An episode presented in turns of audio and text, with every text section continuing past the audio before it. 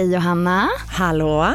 Ja, live from Texas. Eller inte, det blev inte så. Nu är vi hemma istället och spelar in podd och det var länge sedan nu. Det var jättelänge sedan. Jag känner att jag har saknat det här. Ja, men jag med. Men det har ju varit eh, två, två och en halv väldigt händelserika veckor. Verkligen, det har det. Så vi har alltså varit i Staterna. Vilken grej. Och jag har varit iväg i två veckor och du anslöt vecka två. Och eh, jag började med en spännande konferens i Chicago, återkommer lite om det. Och du anslöt i Austin. Ja, så hade vi några väldigt härliga dagar i Austin innan vi åkte vidare inom Texas och åkte till Houston, en bussresa och sen så åkte vi vidare till New York. Det har varit eh, superspännande och eh, väldigt, väldigt intensivt och roligt. Vi har ju varit iväg på så kallad investerarresa där eh, vi, lite annat folk från Avanza, Placera Media och ett par fondbolag har besökt bolag och aktörer i USA och då i Austin, Houston och eh, New York. Så det har varit en salig blandning av städer, salig blandning av besök och väldigt spännande. Temat var ju lite att vi skulle åka till Texas för att se liksom hur den här gröna omställningen och hur Inflation Reduction Act påverkar bolagen där och ja, vad det är som liksom händer. Och Lite framtidens energiförsörjning. Framtidens energiförsörjning och hur bolagsklimatet är där. Och sen åkte vi vidare till New York och träffade Blackrock, fick höra liksom en av världens största, världens största eller näst största, jag är osäker, kapitalförvaltare som har gjort väldigt mycket vad ska jag säga, förflyttningar inom ESG, alltså hållbarhetsområdet, senaste året, vilket ju har blivit en stor debatt i framförallt USA. Så träffade vi dem och pratade om deras trender och spaningar och så. så att, men vi ska väl ta med er lyssnare här lite på vad, vad det är vi har upplevt den senaste veckan, eller de senaste två då, i USA. Och det kommer säkert bli mer än bara det här avsnittet. Precis, en del insikter och spaningar som vi förhoppningsvis kan ja, dra nytta av. Och ni mm. också. Ja. Och förutom det så har vi haft otroligt roligt under de här veckorna också, även om vi kommer tillbaka med lite fler finnar i ansiktet. Precis. Kosten, jetlagen. Alltså, Nej, men det var... herregud. Ja, men det, har varit, det har varit fantastiskt, men intensivt. Eh, det har det, men alltså maten. Men Linnea, kan inte du, du som ju faktiskt åkte en vecka innan mig, kan inte du börja och berätta om Chicago och den konferensen du var på där? Jo, men det gör jag ju så gärna. Jag var då på en konferens med Morningstar och det är det bolag som vi tar in all fonddata ifrån. Kostnader, avgifter och så vidare. Men utöver det så gör de jättemycket analyser. Så de har ett stort crew med analytiker som följer eh, en massa bolag på börsen helt enkelt. Så de har superbra och jättemycket matnyttig info. Och de äger även Sustainalytics, ett bolag som vi ja, baserar våra hållbarhetsdata på. De tar fram också hållbarhetsanalyser på massa aktier. Och vi hängde vid ett konferenscenter en bit norr om Chicago. Eh, Chicago. Chicago, gud vad töntigt det lät. Måste oh, exakt, har blivit americanized. Nej men vi hängde där i alla fall på ett stort convention center och det är som ni vet, everything is bigger in America. Jag gick in på fel sida i den här lokalen och fick gå en kvart för att komma till rätt ställe. Helt otroligt. Men Chicago, sjukt cool stad i vilket fall. De, de har ju en vad ska man säga, spårvagn eller tunnelbana som går upp i luften. Så det ser ut som lite Gotham City eller någonting. Jättehärligt måste jag säga. Bra vibe, mycket blues och sånt där. Han inte jag uppleva riktigt men jag hoppas jag får åka tillbaka någon gång. Bland de första talarna var Kunal Kapoor. Han är VD för Morningstar och han fokuserade mycket av sitt tal på hur bättre analys och data på kunder kan hjälpa banker och rådgivare och bättre förstå sina kunder. Och det är väl kanske en no-brainer. Men han pratade mycket om vilken fas i livet man är och då vilken typ av sparande man behöver. Och eh, såklart det, så ledde det in honom på AI hur vi människor och teknik kan jobba ihop för att guida investerare bättre i det här enorma utbudet av produkter och tjänster som faktiskt finns där ute. Och det här tror jag att vi knappt har sett början på. Jag hörde någon som sa “Yesterday was a good year for AI” och det har ju verkligen gått i raketfart. Allt från Midjourney och DALI där man gör bilder det har jag faktiskt provat själv, superkul. Man skriver in lite ord och sen så får man då en genererad bild som är alltså helt unik. Ja, jag tycker men det är häftigt. Och sen så förstås till ChatGPT där allting också gått så snabbt. Och eh, Morningstar själva hade faktiskt på tre veckor programmerat en liten AI-gubbe som de hade med på scen och ställde frågor till. Och eh, det var baserat på egentligen all deras research, all deras data i deras enorma databas då. Och, eh, ja, var, det, var det en robot eller var det? Det var en gubbe på en skärm. Men eh, det var ändå häftigt gjort. Next year.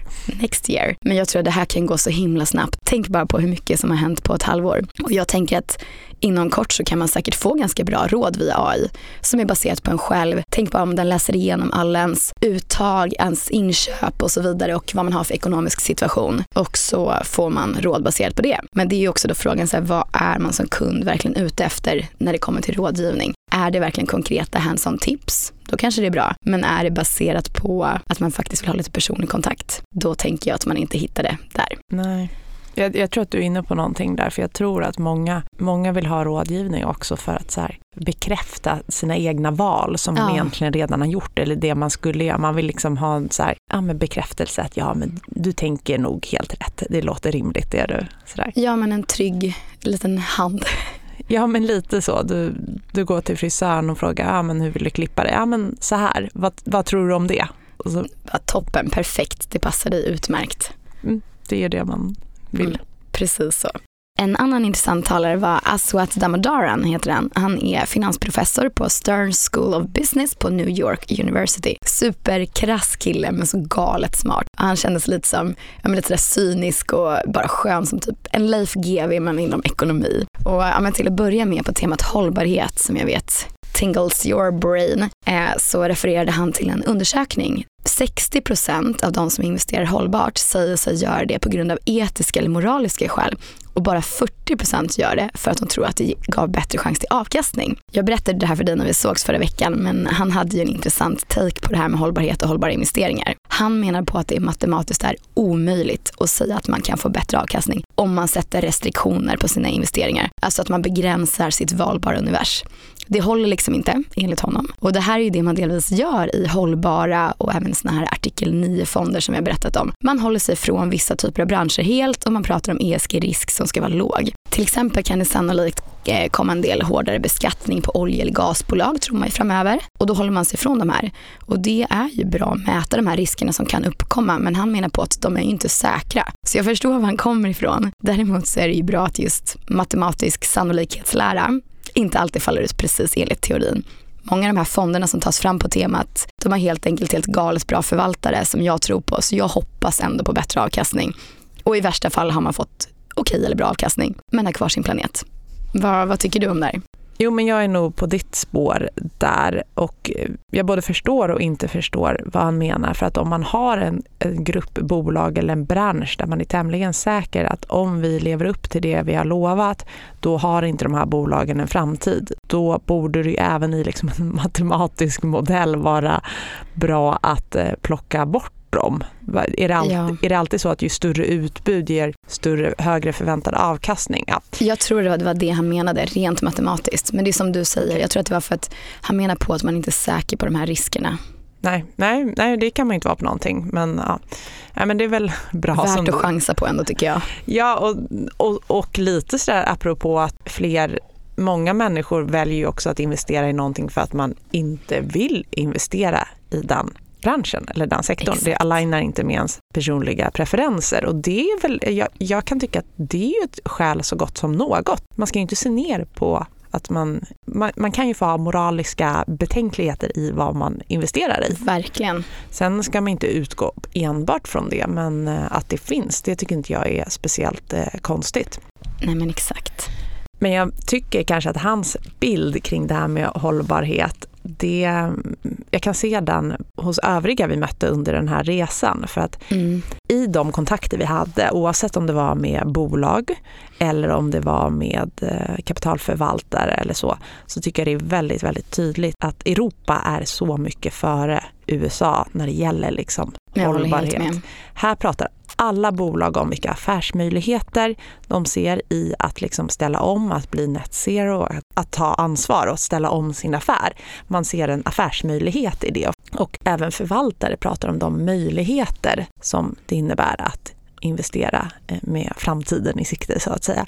I USA så var ju bolagen mer så här, alla hade ju någon slags ESG-slide, de pratade lite om ESG men det var på en väldigt låg nivå i jämförelse med hur eh, svenska bolag take på det hela och liksom ambitioner och eh, kunskap. Här var det, kändes det ibland som att det var lite att ja men man ska ha mer i en presentation men Ja, men vissa sa ju rätt ut att vi, vi började med det här för att vi var tvungna.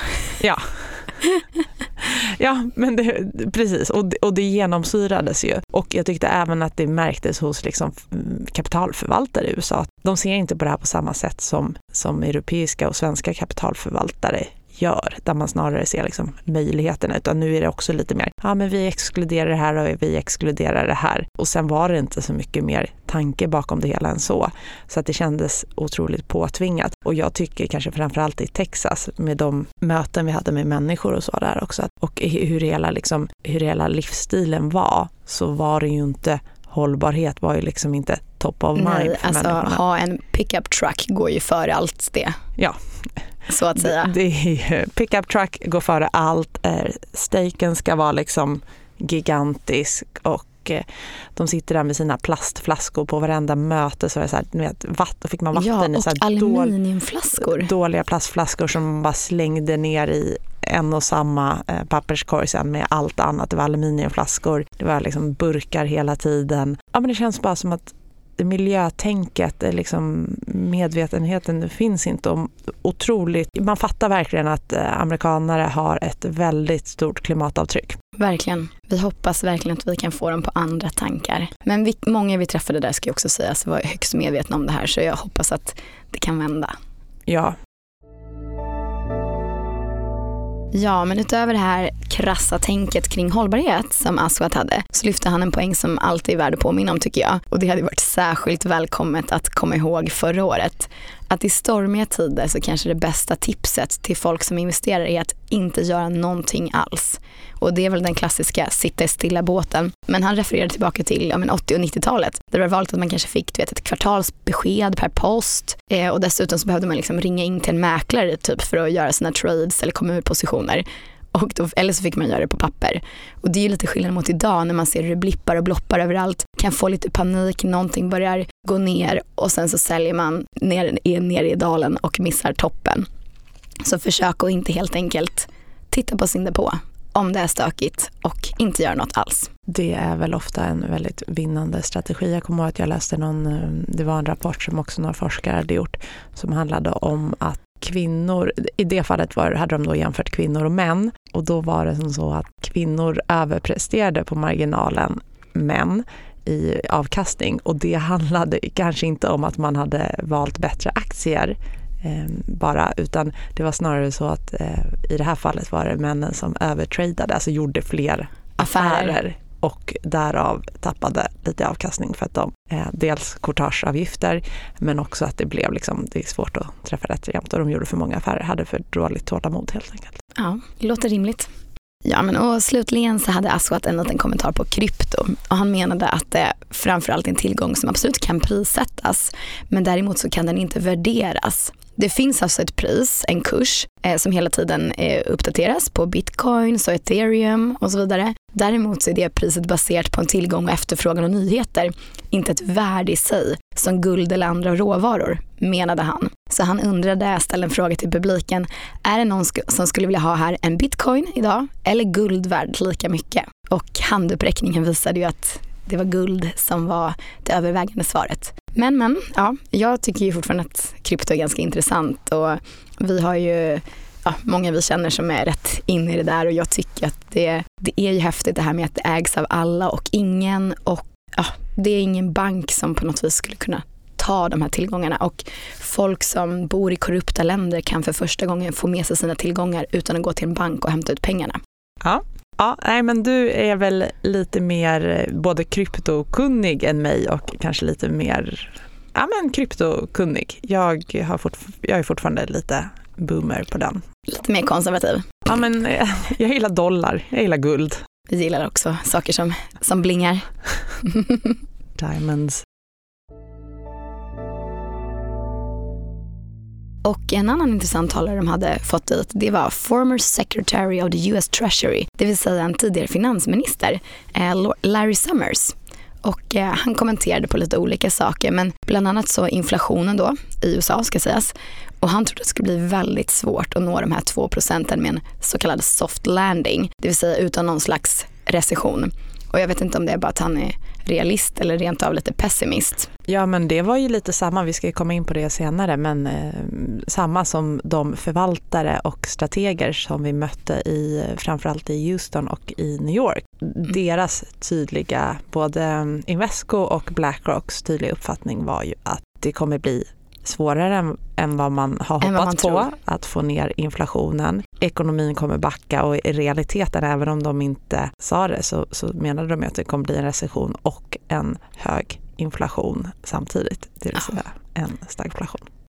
Han sa också de bevingade orden som jag tyckte var lite roligt att eh, när han pratar med en finansiell publik Eh, så brukar han säga “You are more into Fed than they are into you”. Och då tänker jag att han menar att Fed, deras riksbank, sannolikt alltså bryr sig mer om inflationsmålet än om enskilda medborgare, finansmarknaden och allt annat som påverkas av en höjd ränta.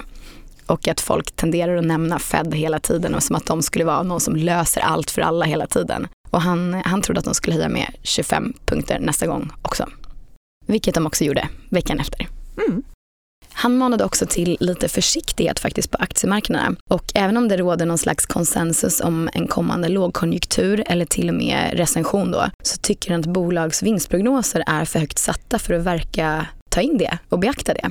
Så vi får se helt enkelt. Ja, men under mina dagar i Chicago här så var det väldigt många intressanta talare och sidoseminarier. Och eh, en grej som jag tyckte var värt att lyfta det var kring det här kring tematiska investeringar. Och det var en kille som heter Kenneth som jobbar som analytiker hos Morningstar pratade om. Och vi har ju sett under pandemin att tematiska investeringar, det gick ja, men, rent ut sagt skitbra. Och de senaste åren har det dykt upp väldigt många tematiska fonder och ETFer. ETFer är alltså då börshandlade fonder. Och exempel på sådana här är ju tech, ny energi, blockchain alltså och så vidare och så vidare. Och allting som man kan tematisera som eh, följer ett visst tema helt enkelt. Och de är ju by design generellt sett lite smalare än typ en hel regionsbaserad fond, så typ en USA-fond eller en Sverige-fond och det innebär ju allt annat lika en högre risk. Däremot så är det ju absolut mindre riskabelt än att investera bara i ett bolag. Om du tänker på ett tema du är intresserad av, om du köper en fond. Så typ om du är intresserad av att tro på en uppgång inom segmentet elbilar, Istället för att då bara köpa Tesla så kan man kanske leta reda på en fond eller ETF som följer det här temat istället. Och eh, en liten heads up bara, det är att man ska kika på innehållet. Är det för snäva teman så kan det vara för få bolag att investera i för fonden. Och då lägger man gärna in såna här klassiker som typ Apple och Alphabet, alltså tidigare Google, eh, för att dryga ut. Och då blir den inte lika ren. De pratade om ett purity i sitt tema. Och eh, ja, men jag såg exempel, det har ju dykt upp fonder som är så här breakfast fund och ja, Space Fund. Det blir lite för snävt för det kanske, man kanske inte vill investera i bolag som tar fram ja, med filmjölk, skinka, bara för att jag gillar frukost. Nej, det blir jätteknasigt. Även skulle jag vilja säga blockchain fund. För det är lite så här, vad, vad är det? Ja, då ska du ha bolag som på något sätt använder sig av blockchain-tekniken Ja, och det kan vara för få. Det kan, så, ja, så alltså, jag, jag, jag, tittade på en sån fond förut. Det var så här, ja men Microsoft har lite det, eller Amazon, alltså det, ja. det var liksom, ja det var riktigt så här buzzword-fond. Ja men det kan jag tänka mig också om vi tar, ja men som Space. Det finns lite ETF och sånt på temat. Då, det finns väl typ SpaceX, mm. Elon Musk. Sen vet inte jag hur många mer det finns. Nej men då, då kan det bli så här, ja men då lägger vi in allt annat ja, där också. Ja, men som tech. säljer till SpaceX eller som säljer till NASA eller whatever. Så att det, äh, du kan äh, säkert hitta Microsoft där i eller du hittar någon ja. semiconductor, TCMC eller någonting. Så att, jag vet inte. Just de där, det finns absolut bra men det finns också en hel del buzzword tematiska Exakt. fonder när, när man gör något av allting. Exakt, så kika på innehållet. Men det är spännande med ETFer. De har ju verkligen slagit i USA. Jag tänker att vi kan prata lite mer om det i nästa avsnitt för att vi var på en väldigt intressant presentation hos Blackrock där de berättade om, de är ju otroligt stora på ETFer men det går under namnet, eller ja, det går inte under namnet Blackrock ETF utan iShares. Exakt. Men det har ju inte slagit lika mycket i Sverige i och med att vi har ju liksom vanliga fonder så att säga som har låga avgifter och det kanske är liksom ETF-ernas största USP ofta att de har en låg förvaltningsavgift och det har ju, Exakt. det har ju pressat. Sverige har väl liksom lägst fondavgifter. I hela Europa i princip. Ja, Det är vi och Nederländerna. Så den USPen slår inte riktigt hos oss och vi är så vana med fonder sen de gamla allemansfonderna och PPM. så att, men, men med det sagt så finns det ju dels att det är ett sånt stort utbud när man ser till ETFer och eh, dels att det faktiskt det handlas direkt. Det blir liksom inte med några dagars eh, fördröjning. Men precis, börshandlat. Så det handlas som en aktie men det har formen av en fond. Ja, men vi tar lite mer ETF-fokus i nästa avsnitt för det är ändå, det är ändå en bra sparform.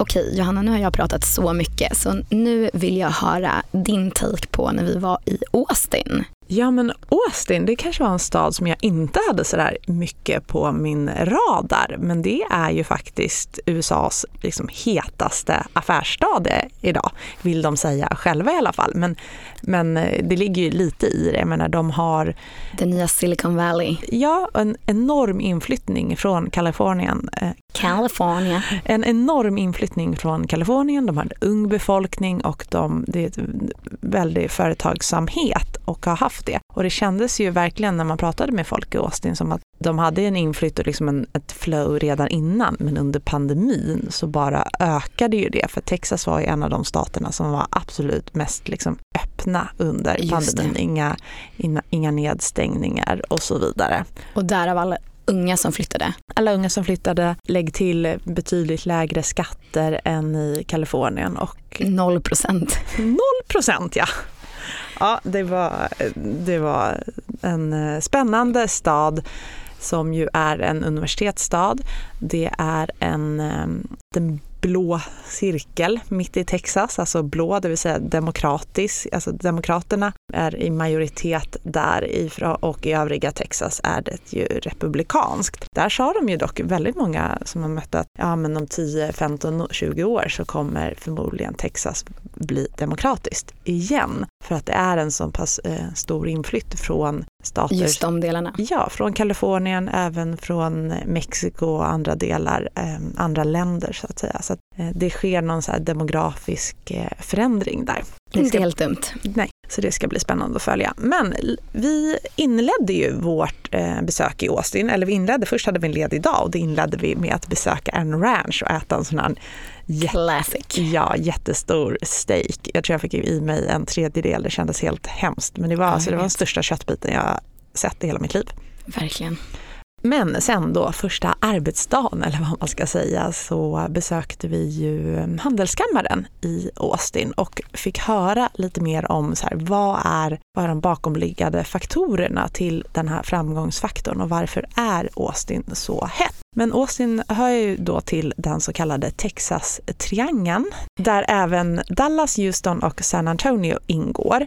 Och det är alltså ett område som omfattar 25 procent av Texas yta men där hela 80 procent av befolkningen bor. Och det räknas som en sån här megaregion och det finns totalt 11 megaregioner i USA. Och det här är den snabbast växande megaregionen i USA och eh, den framgångsrikaste staden i den här Texas-triangeln, det är då Austin. Och de har en liksom hel modell för att attrahera nya innovativa bolag och investeringar och eh, människor. Och det här är en tydlig plan som de har haft i- under mer än 20 år. Och de sektorer som man liksom riktar sig in på det är hälsovård, halvledarindustri, elbilstillverkning. Tesla har ju flyttat sitt eh, huvudkontor dit.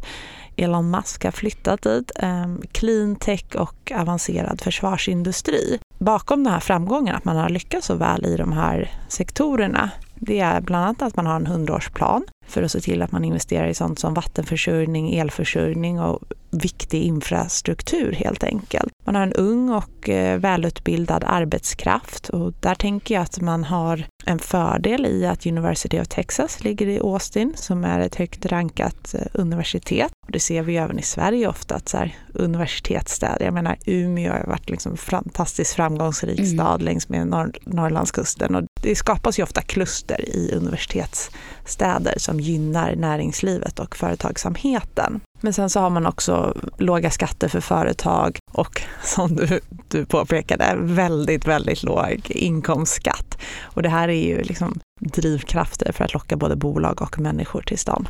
Lite intressant ändå att det är mycket demokrater som flyttar dit. Le leva som man lär. Och så vidare. Ja, och eh, som sagt, de har en väldigt stark befolkningstillväxt. Det är ungefär 184 personer per dag som flyttar till Austin och de senaste 20 åren har befolkningen för, fördubblats.